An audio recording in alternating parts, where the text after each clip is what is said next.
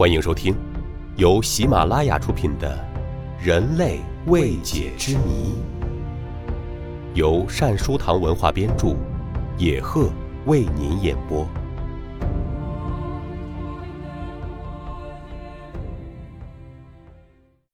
第三十集：人体在空中漂浮，让地球引力失效。人能够在空中漂浮起来，那简直是太不可思议的事情了。这种景象只有在神话故事里才会有。然而，在我们现实生活中，也有人体漂浮的事情发生。在印度北方的边远山区，有一个叫纳米罗尔的村子。村子里有一位修炼过四十多年瑜伽功的老人，名叫巴亚米切尔。据说。他的身体能在山林上空漂浮，如同仙人。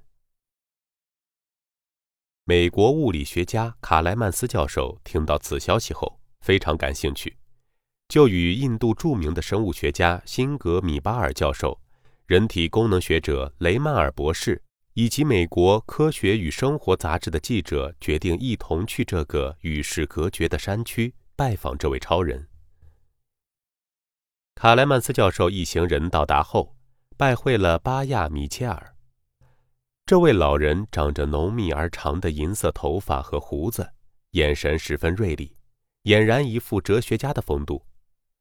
他能讲一口流利纯正的英语。当卡莱曼斯教授问巴亚米切尔能否展示一下超人的功能，漂浮上天空时，老人没有半点迟疑，欣然答应了。并且请来访者第二天早晨太阳升起时，在他独自居住的茅舍门前观看。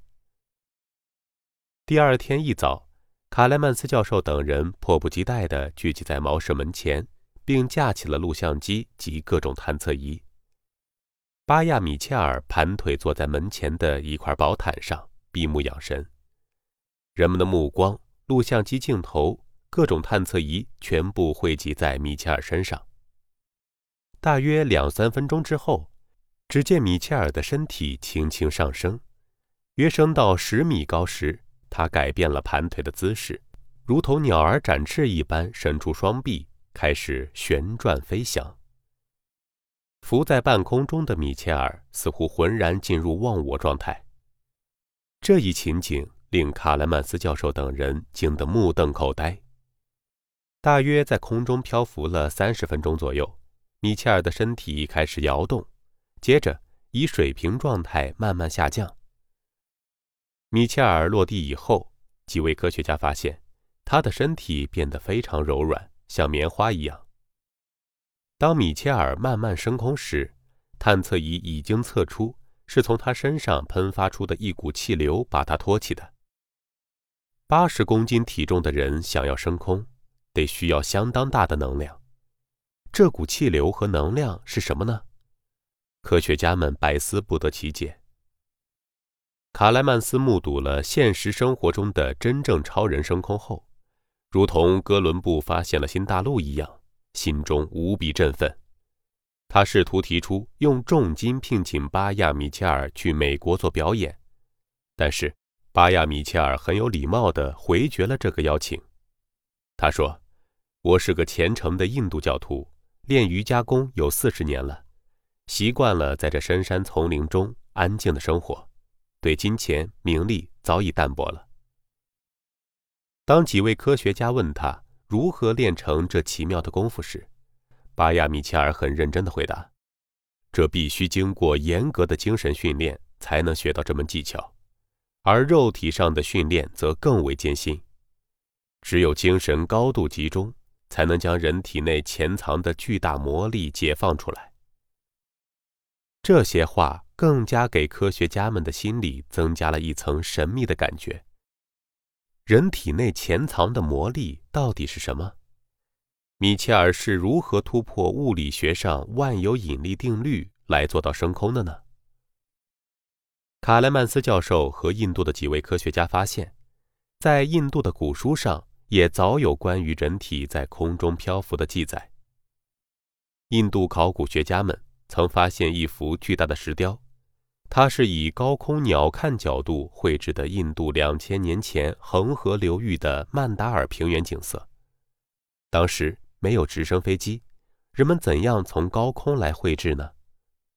科学家们一直把印度古书中的记载当成神话，如今他们亲眼目睹了人体漂浮升空，才顿时大悟，不得不承认记载中的内容完全是事实。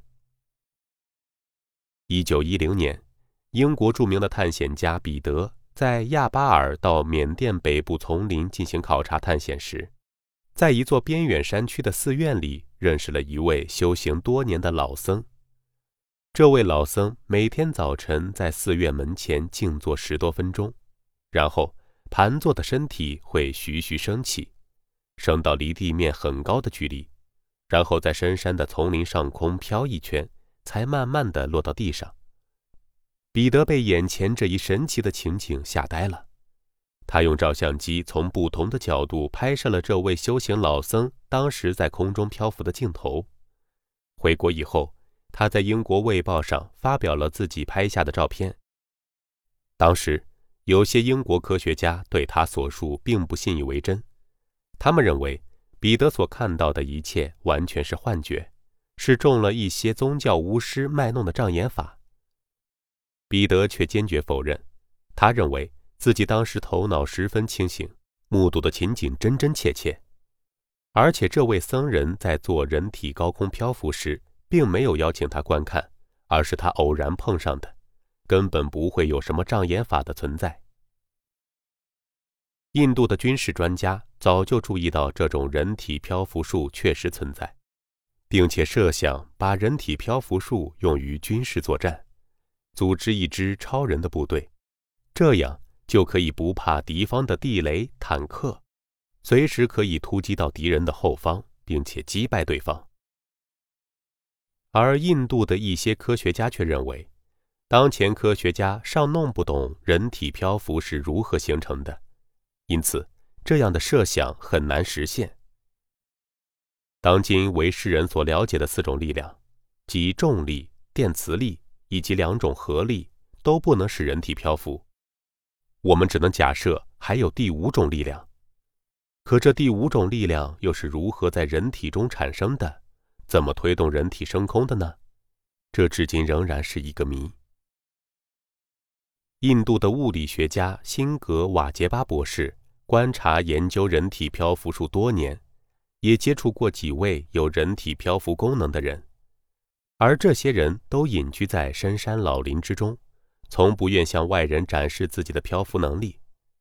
他们过着与世隔绝的生活，他们的行为方式以及逻辑思维与现代社会格格不入，因此，要想让他们讲解此功是如何炼成的，那就更是难上加难了。瓦杰巴博士。曾用几种现代物理探测仪来探测其中的奥妙，均无结果。看来要解开此谜，还需要更长的时间。